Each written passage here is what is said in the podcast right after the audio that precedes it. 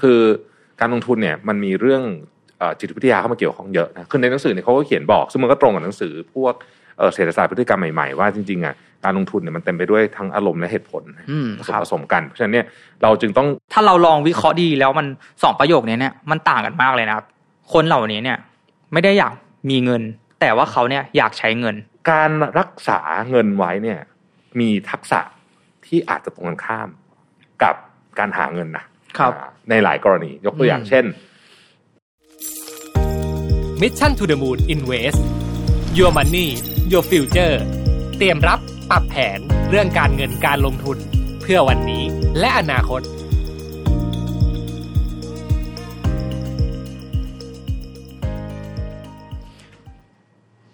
สวัสดีครับ ยินดีต้อนรับเข้าสู่รายการ Mission to the Moon Invest นะครับ วันนี้ก็เป็น EP ที่ 4 แล้วนะครับ อยู่กับผมภูริวัฒน์วุฒิธนายโรธครับ ครับแล้วผมรวิทย์หานุสาหะนะครับ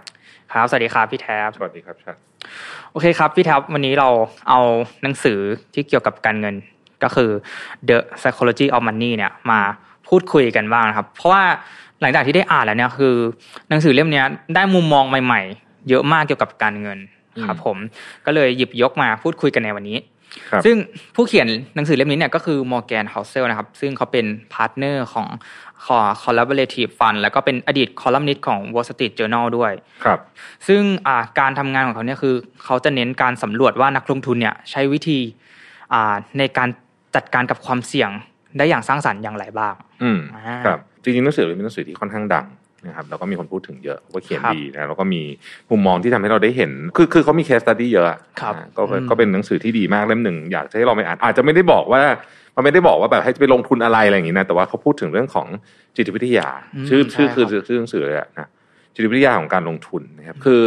การลงทุนเนี่ยมันมีเรื่องเอ่อจิตวิทยาเข้ามาเกี่ยวข้องเยอะนะคือในหนังสือเนี่ยเขาก็เขียนบอกซึ่งมันก็ตรงกับหนังสือพวก เอ่อเศรษฐศาสตร์พฤติกรรมใหม่ ๆ ว่าจริงๆอ่ะการลงทุนเนี่ยมันเต็มไปด้วยทั้งอารมณ์และเหตุผล อืม ผส ค ม รับ ผสมกันเพราะฉะนั้นเนี่ยเราจึงต้องมีหลักการที่ชัดเจน ไม่งั้นเนี่ยเราจะอ่อนไหวไปตามสถานการณ์มากนะฮะ ครับ เราก็จะทำให้เราเอ่อไม่สามารถที่จะรักษาความมั่งคั่งไว้ได้รวมถึงการใช้ชีวิตด้วยนะจริงๆหนังสือเล่มนี้ดีมากนะครับเรื่องที่หนึ่งเนี่ยเป็นเรื่องของจริงๆก็เป็นประเด็นที่ตรงไปตรงมามากคือลงทุนในสิ่งที่เรามั่นใจว่าเราจะได้กำไรกลับมา อืมครับ ก็เป็นประเด็นที่หนังสือเล่มนี้พูดแล้วก็น่าสนใจคือเขาก็ยกหลายเคสมันก็มีเคสที่พูดถึงว่า ถ้าคุณเข้าใจโลกของงานศิลปะ คุณก็จะสามารถทำกำไรจากมันได้ตลอดนะครับ ถ้าคุณเข้าใจโลกของการลงทุนเรื่องอื่นก็เช่นเดียวกัน แต่หลักการข้อนี้เป็นข้อที่เบสิกที่สุดเลยนะแต่ว่าคนทำไม่ค่อยได้ อืมครับ มันเพราะว่ามันมีเหตุผลอันหนึ่งก็คือว่า คนเนี่ยมักจะคือใครพูดอะไรปุ๊บว่าดีเนี่ยเราก็อยากจะไปทำนะแต่จริงๆเนี่ยเป็นหลักการลงทุนที่ คือเราคือเราเห็นคนเขาได้กำไรเยอะอะอย่างที่เราพูดกันมาใน EP ก่อนคือมันมีเบื้องหลังเยอะกว่านั้นเยอะ อืม การเข้าไปในสถานการณ์แบบที่เราไม่รู้เรื่องเนี่ยไม่มั่นใจเนี่ยว่าเราจะได้กำไรกลับมาเนี่ยเพียงเพราะว่าเราโลภแหละว่างั้นเถอะเนี่ยจึงเป็นเรื่องที่อันตราย อ่าหัวข้อแรกที่เราหยิบยกมาเนี่ยก็คือ ตัวผู้เขียนเองเนี่ยเฮาเซลเนี่ยเขาเขายกเรื่องราวของไฮเบอร์กินในปี 2000 ที่เขาเป็นอาชีพในหน้าค้าขายงานศิลปะ อืม ซึ่งเขาเนี่ยสามารถขายงานศิลปะจำนวน 165 ชิ้นให้กับรัฐบาลเยอรมันได้ มีมูลค่ากว่าพันล้านดอลลาร์อืมเพราะว่างาน 85 ชิ้นเนี่ยเป็นของศิลปินปิกัสโซ แล้วก็มีจิตรกรชื่อดังอีกมากมายเลย แต่ว่าที่เขาขายงานได้ 165 ชิ้นเนี่ยเขาลงทุนไปกว้านซื้อมากว่าพันชิ้นนะครับ แล้วก็อ่าในจำนวนที่เยอะมากมายเนี่ยเป็นของศิลปินที่โนเนมมากทำเงินได้ไม่เยอะเลย แต่ว่ามันจะมีเปอร์เซ็นต์ที่น้อยก็คือประมาณ 165 ชิ้นเนี่ย เป็นงานที่สามารถ cover เงินที่เขาลงทุนทั้งหมดได้ อืม อืมเขาก็เลยบอกเอาไว้ว่าอย่างที่พี่แท็บกล่าวไว้เลยนะครับ ก็คือ เรามั่นใจว่าเราจะทำเงินกับสิ่งนี้ได้เนี่ย เราก็ลงทุน และ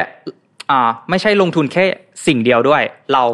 ลงทุนในหลาย ๆ อย่าง อืม แล้วคือบางอย่างที่เราขาดทุนไปเนี่ย แต่ว่ามันจะมีบางอันที่มัน cover เงินทั้งหมดของเรา ถ้าเราเข้าใจ ใช่ค เรื่องที่ รับ เราลงทุนจริงๆนะครับ ใช่ครับ ซึ่งก็กลับมาที่เบสิกของการลงทุนอีกว่าเอ่อในยุคนี้ไม่มีการลงทุนหลายอย่างนะฮะแล้วมันก็มีสิ่งที่จะทำให้เราคล้าย ๆ กับว่าเหมือนกับอาจจะโอนโอนเอียงไปตามเรื่องต่างๆ ได้เนาะแต่ว่านักลงทุนที่เข้าใจเรื่องที่ตัวเองทำจริงๆอ่ะจะไม่กลัว อืม ปีที่หุ้นแดง จะไม่กลัว อ่า ช่วงที่แบบหุ้นตกหนักๆอะไรอย่างเงี้ย ครับ คนพวกนี้เขาจะไม่ตื่นตระหนกเพราะว่าเขารู้อยู่แล้วว่าเขากำลังทำอะไรอยู่ อืม นะมันมีการวางแผน แต่คนที่ไม่ได้วางแผนไว้จะตื่นตระหนก ใช่ครับ นะจะตื่นตระหนก แล้วก็นั่นแหละ คนส่วนใหญ่ก็มักจะเสียตังค์ตอนนั้น อ่าน นะฮะซึ่งมันก็เป็นที่มาของข้อที่สอง ใช่เลย นะฮะ ครับ ข้อที่สองครับ ลงทุนแบบนี้จัดพอร์ตแบบนี้ทำให้คุณเนี่ย นอนหลับตอนกลางคืนได้ไหม อืม อ่า ทักษะที่ยากที่สุดในการบริหารเงินคือการอยู่เฉยๆชอบมากเลยนะ อืม ประโยคนี้ ครับ ซึ่งเป็นเรื่องจริงมากครับ ในจังหวะที่ควรจะอยู่นิ่งๆอ่ะนะฮะในจังหวะที่คุณจะอยู่นิ่งๆอ่ะมันเป็นจังหวะที่ยากมาก ใช่ครับ เออ แล้วในโลกของการลงทุนเนี่ยจริง ๆ แล้วอ่ะไม่มีขอใช้คำว่าอะไรดีอ่ะไม่มีคำว่าการไม่ลงทุนนะเราบอกว่าถือเงินสดนี่คือการไม่ลงทุนเปล่าจริงๆไม่ใช่จริงๆการถือเงินสดก็คือคุณการลงทุนในเงินบาทนั่นเอง อืม ก็มีความเสี่ยงนะ ใช่ ทุกอย่าง ครับ ความเสี่ยงหมดนะทีนี้การฝึกอยู่เฉยๆเนี่ยมันเป็นอย่างนี้ อันดับแรกเลยเนี่ย เราต้องเข้าใจที่มาของเงินก่อนนะฮะคืออันเนี้ยมันจะเกี่ยวข้องกับหลายเรื่องที่มาของเงินเป็นเรื่องสำคัญอันที่มาของเงินเช่นอ่ะที่เขาใช้คำว่าเงินเย็นเนี่ยนะฮะอันนี้อันนี้ชัดเลย ใครที่เล่นด้วยเงินที่ไม่เย็นเนี่ยไม่ว่าจะเป็นการเล่น leverage เอาเงินกู้มาเล่นหรืออะไรก็แล้วแต่เนี่ย สถานการณ์เวลามันสถานการณ์ตลาดมันผันผวนมากๆเนี่ยบางทีมันถูกบังคับขาย อืม ใช่ครับ อ่าถูกฟอสเซลเนี่ยก็โดนกันเยอะเนี่ยก็จะหนักนะฮะทีนี้การลงทุนเนี่ยถ้าเกิดว่าคุณสามารถที่จะอยู่นิ่ง ๆ ได้เนี่ยคุณจะผ่านช่วงเวลาที่แบบอ่ะถ้าใครเทรดคริปโตมันจะเห็นเวลาพวกนี้เยอะนะฮะ ครับ มันจะมีช่วงที่แบบตลาดมันแบบเละมากๆ อื อะ ม แต่ว่าถ้าเกิดใครเงินร้องก็เรียบร้อยเลยนะคือต้องขายออกไปนะแต่ถ้าเกิดคนที่ฝืนอยู่ต่อมาได้เนี่ยนะฮะแล้วผ่านไปสักพักมันจะเห็นขาขึ้นที่เยอะมากแบบหลายหลายร้อยหลายพันเท่านะ อืม ใช่ไหมอันนี้เป็นกับทุกเรื่องนะฮะ ครับ อันนี้เป็นกับทุกเรื่องคือคุณคิด strategy ไว้เข้าใจการลงทุนจริง ๆ แล้วก็ต้องให้มันอยู่ให้มันทำงานนิดหนึ่งเพราะว่าไม่มีใครที่เข้าไปซื้อของตอนราคาต่ำที่สุด แล้วขายตอนราคาสูงสุดได้มันเป็นไป อืม ไม่ได้ ยากมากๆแล้วกันต้องใช้คำนี้ ใช่ครั นะ บ อาจจะมี ใช่ครับ น้อยมาก แต่ว่าความเป็นจริงก็คือคนที่สามารถที่จะอยู่ในเกมนานกว่าได้มักจะชนะ ถ้าเกิดว่าใครไปดูหนังสือของนักลงทุนหลายคนบอกว่า ระยะการถือครองสินทรัพย์เนี่ยเป็นเรื่องสำคัญมากอืม ใช่เลยครับ เวลาคุณทิ้งไว้ยาวๆแล้วคุณวางแผนมาดีเนี่ย โอกาสที่มันจะพังเนี่ยมันน้อย หัวข้อต่อไปเนี่ยก็คือการลงทุนเนี่ยเป็นหนึ่งในไม่กี่ศาสตร์ที่มือสมัครเล่นเนี่ยสามารถเอาชนะมืออาชีพได้ อันเนี้ยคือในหนังสือเนี่ยคือเขาพูดเอาไว้ว่ายกตัวอย่างในเรื่องของการลงทุน แล้วก็ยกตัวอย่างในอเมริกาด้วย อืม คือเรามักจะได้ยินข่าวว่า อ่าพะโลงหรือว่าอ่าคนที่เขาทำงานที่แบบว่าไม่ไม่ได้แบบอยู่เทียร์สูงมาก แต่ว่าพอเขาเสียชีวิตไปเนี่ยเขากลับมีเงินเป็นล้านดอลลาร์เป็นร้อยล้านดอลลาร์เนื่องจากว่าตอนที่เขามีชีวิตอยู่แล้ว เขาได้ลงทุน DCA ไปเรื่อย อืม ๆ DCA ก็คือ Dollar Cost Average ก็คือว่าเราลงทุนด้วยจำนวนเงินเนี่ยที่เท่าเดิมหรือจะมากกว่าเดิมก็ได้นะครับ เป็นประจำสม่ำเสมอในทุกๆเดือน อืม อ่าแล้วมันก็จะอ่าดอกเบี้ยทบต้นที่พี่แท็บเคยพูดถึง มันก็จะทำให้พอร์ตเราเนี่ยโตขึ้นเลย แต่กลับกันเนี่ยคนที่มีความรู้เยอะมากเทรดเอเวอเรสอย่างที่พี่แท็บได้กล่าวมาข้างต้น แล้วตลาดลงโหโดนปิดไม้พอร์ตแตกเจ๊งมีเยอะมากนะครับ นักลงทุนมืออาชีพที่เอ่อล้มละลายหรือว่า บริษัทเจ๊งหรืออะไรอย่างเงี้ยมีเยอะมาก พวกนี้เรียนหนังสือมาเก่งๆทั้งนั้นเรียนมาตรงสายแล้วก็ทำงานตรงสายทั้งทั้งนั้น เทคนินะคฮะ เยอะ อ่าเทคนิคเยอะนะครับ ก็ในหนังสือเขาก็บอกนะว่าการลงทุนเป็นหนึ่งในไม่กี่ศาสตร์บนโลกนี้เท่านั้นที่มือสมัครเล่นมีโอกาสจะทำผลตอบแทนได้ดีกว่ามืออาชีพในบาง อืม ในบางกรณีนะฮะ อืมครับ ซึ่งเป็นเรื่องที่แทบจะเป็นไม่ได้เลยในศาสตร์อื่น เขาบอกเขายกตัวอย่างน่าสนใจว่า คนที่ไม่เคยเรียนหมอมาไม่มีทางผ่าตัดหัวใจ อืม ได้เหมือนหมอนะฮะคนที่ไม่เคยฝึกฟุตบอลมา ไม่มีทางเตะฟุตบอลได้เท่านักฟุตบอลมืออาชีพแน่นอนไม่มีทางแทบจะไม่มีกรณีไหนเลยที่เราเห็นนักฟุตบอลถ้าลงไปแข่งกันนักฟุตบอลมืออาชีพกับนักฟุตบอลสมัครเล่นนะนักฟุตบอลมืออาชีพจะแพ้นี่มันแทบจะเป็นไปไม่ได้นะเอ่อแต่ว่านี่แหละการลงทุนเป็นศาสตร์นั้น เพราะว่าถ้าจะถามว่าทำไมเราจะตอบได้ว่า เพราะว่าจริงๆ การลงทุนเนี่ยมันมันมีปัจจัยหลายอย่างเข้ามาเกี่ยวข้องเยอะมากนะครับ เกินกว่าที่คนคนหนึ่งอาจจะสามารถเข้าใจและมาสเตอร์ได้ใช้คำนี้แล้วกันเนาะ อืม อย่างการผ่าตัดเนี่ยโอเคมันมีปัจจัยหลายอย่างเข้ามาเกี่ยวข้องก็จริงแต่ว่า90%ของการผ่าตัด คุณหมออาจจะรู้แล้วก็เข้าใจได้ แต่ว่าการที่จะทำแบบนี้กับเรื่องการลงทุนเนี่ยมันยากมาก แต่สิ่งหนึ่งที่ค่อนข้างแน่นอนเลยของการลงทุนเนี่ยก็คือว่า วินัยสำคัญ อืม สำคัญกว่าสิ่งที่คุณรู้นะในหนังสือเขียนว่า what you know is less important than what what you behave คือคุณ อืม คุณรู้อะไรเนี่ยไม่สำคัญเท่าว่าคุณทำตัวยังไง อ่า ถ้าคุณเป็นคนที่มีวินัยในการลงทุนนะครับ ซึ่งมันก็มีอยู่แล้วว่าคนจะต้องทำยังไงเนี่ย โอกาสที่คุณจะชนะมืออาชีพในลองเทอมนะ ในระยะไกลเนี่ยมีความเป็นไปได้ อืม มีความเป็นไปได้นะแล้วเราก็เห็นกรณีแบบนี้อยู่ตลอดเวลา ใช่เลยครับ ใครที่ซื้อหุ้นไว้แล้วก็เรียกว่าเก็บลืมไปเลยเนี่ย เราเป็นหุ้นตัวที่ดีเนี่ยทิ้งไว้ยี่สิบสามสิบปีนี่ยังไงก็ชยังไงก็ชนะนะเพราะว่าอาจจะเป็นส่วนหนึ่งที่มืออาชีพเนี่ยเขาก็มีแรงกดดันที่จะต้องต้องเทรดด้วย คือเขาจะอยู่เฉยๆแล้วทิ้งไว้แบบนี้อาจจะทำไม่ได้นะมันมีหลายเหตุผลนะที่เป็นเรื่องนี้แต่ว่าหนังสือเล่มนี้พูดประเด็นที่น่าสนใจก็คือนี่แหละมันมีศาสตร์ไม่กี่อย่างบนโลกนี้เราเอาให้ลองนึกดูว่ามีอะไรบ้างน้อยมากจริง ๆ ที่มือมือสมัครเล่นจะเอาชนะมืออาชีพได้ อันต่อไปเนี่ยคือผมผมชอบมากอันเนี้ยนิสัยที่ทำให้เราร่ำรวยเนี่ยกับนิสัยที่ช่วยรักษาความร่ำรวยของเราเนี่ย อืม มันไม่เหมือนกัน อ่าไม่เหมือน อ่า อ่าไม่เหมือนเลย อันนี้น่าสนใจ เพราะว่าคนที่ร่ำรวยขึ้นมาได้เนี่ย มีหลายสาเหตุ อาจจะเป็นคนกล้าเสี่ยง อืม นะฮะคนกล้าเสี่ยงก็มีโอกาสที่จะร่ำรวยขึ้นมาได้ หรืออาจจะเป็นคนที่ขยันทำงานก็ได้อ่ะอ่านะขยันทำงานก็ได้นะครับ แต่คนที่ขยันทำงานเราก็ได้เงินมาเนี่ย ไม่ได้แปลว่าจะใช้เงินไม่เก่งถูกไหม อืม อ่า ครับ เป็นคนละเรื่องกันถูกไหม ครับ คือคุณขยันทำงานได้เงินเยอะก็เรื่องหนึ่งเอ่อ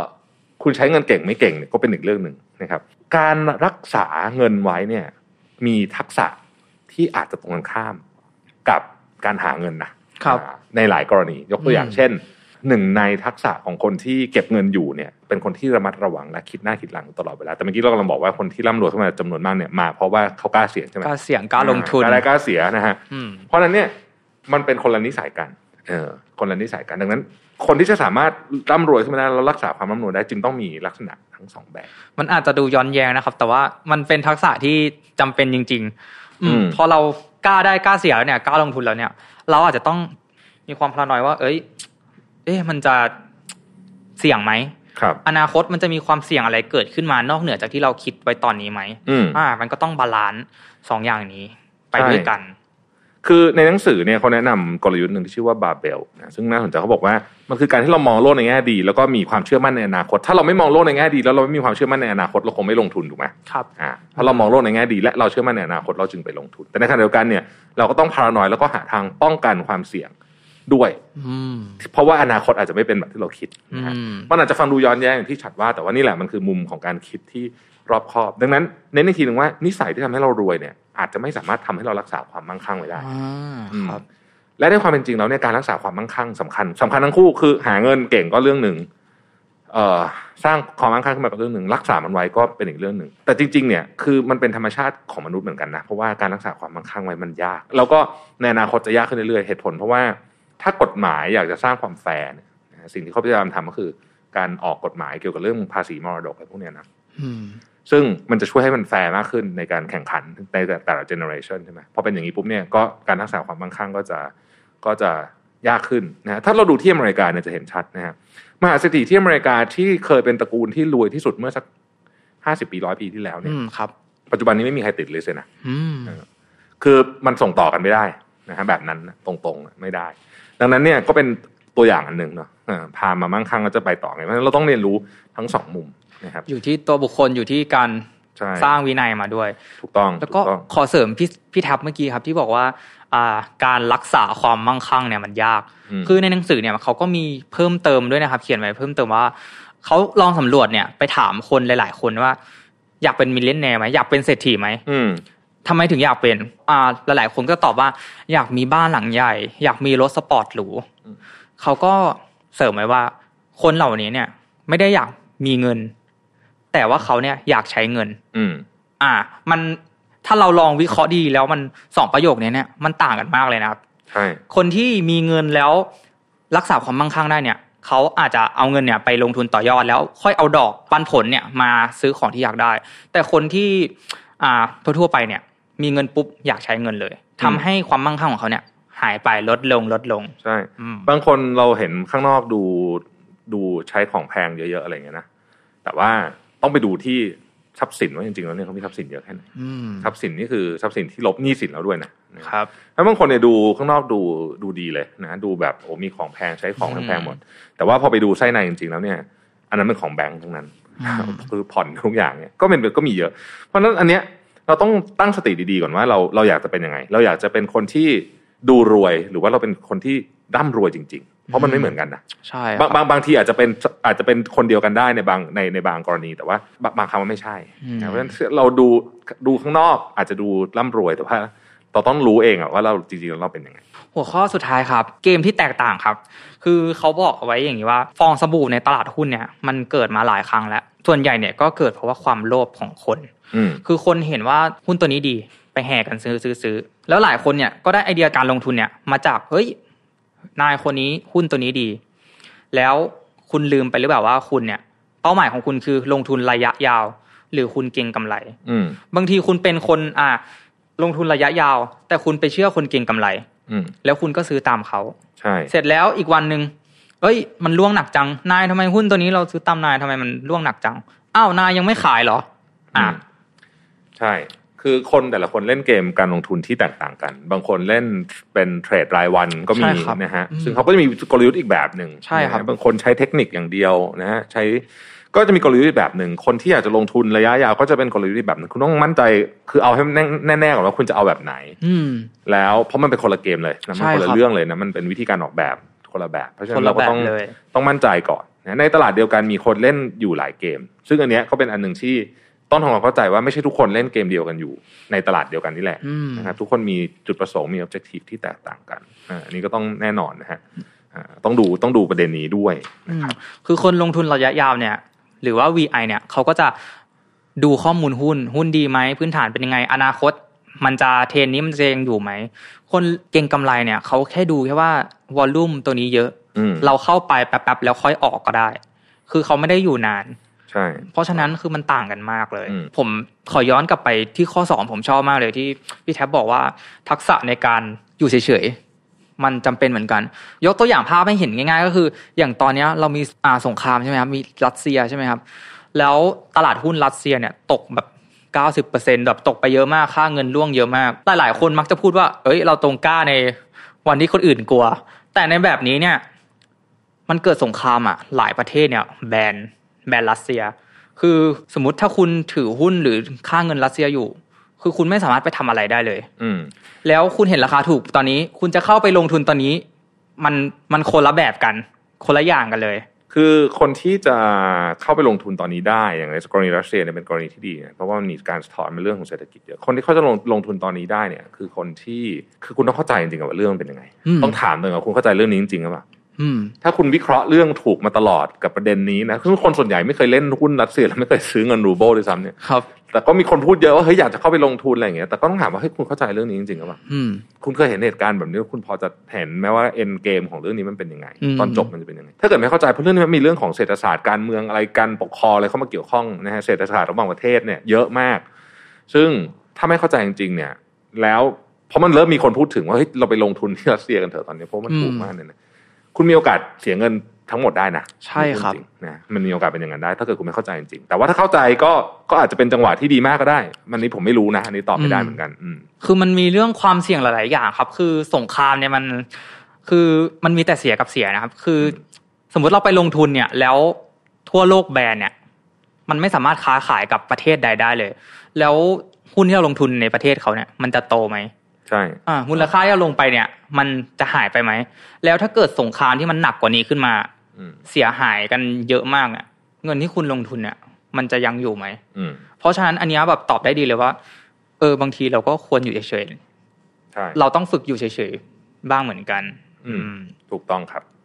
หนังสือเล่มนี้เนี่ยคือจริงๆ มีอีกหลายเรื่องราวมากเลยที่แบบว่าสร้างแรงบันดาลใจ แล้วก็ข้อคิดใหม่ๆ จิตวิทยาที่แบบว่าเราไม่เคยได้ยินอีกเยอะมาก